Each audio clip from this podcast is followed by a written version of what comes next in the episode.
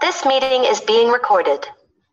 Hello and welcome back to the Lunch Pail Draftcast. I was supposed to be joined by Jacob, but currently he is in the middle of Bufu. So I guess I'll be reacting solo here to the Bears selection of center from the University of Illinois Champaign-Urbana, Doug Kramer. Doug is a longtime starter for the Illini. He only committed something like, I believe, four penalties is what I saw in over 1,100 snaps.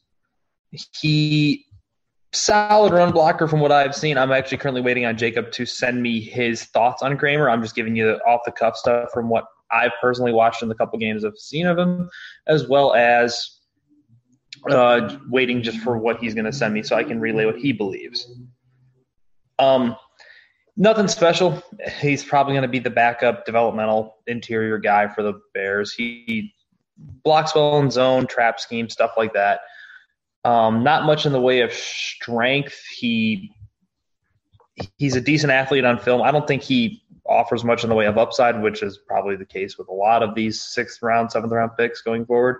Much different than guys like, say, Braxton Jones earlier in the fifth. He, he should be a solid player, nothing special. If he makes the team, I wouldn't expect much from him. Like I've already seen some people saying, like, "Oh, he's a Illini. He's from Hinsdale Central, local kid." Yeah, it's a great story. I wouldn't expect much from him going forward, at least not early on. He's more of a developmental pick at the interior positions than he is anything else. Maybe he surprises in some somewhere along the line. Maybe next year he impresses them enough and he can get the ability to start at center and move Lucas Patrick over to guard.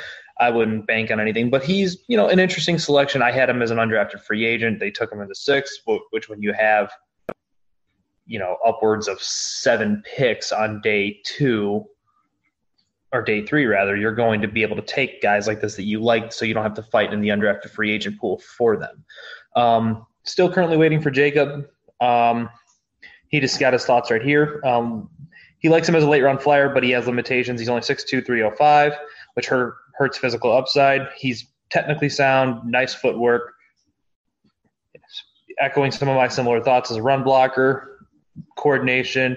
He should be good in the wide zone, which is what the Bears are supposed to be running under Luke Getsy and things like that. Um, like I said, don't really expect much from him. It doesn't sound like Jacob expects expects much either.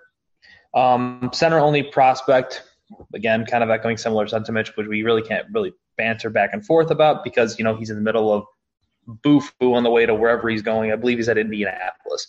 So um, take Kramer for what you will. Cool story, decent run blocker, and especially in outside zone and trap schemes from what I've watched at his time at Champaign.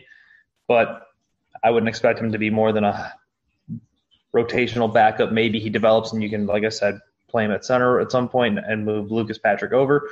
But only time will tell. Thanks for tuning in to the Lunch Pail Draftcast. Hit Jacob or I up on the Bird app. You can find him at Jacob Infante. The number is 24 after that, or you can find me on Twitter with any critiques, criticisms, questions about the draft, things going forward at Dan, M E E H A N, Meehan. The number is 90 on the Bird app.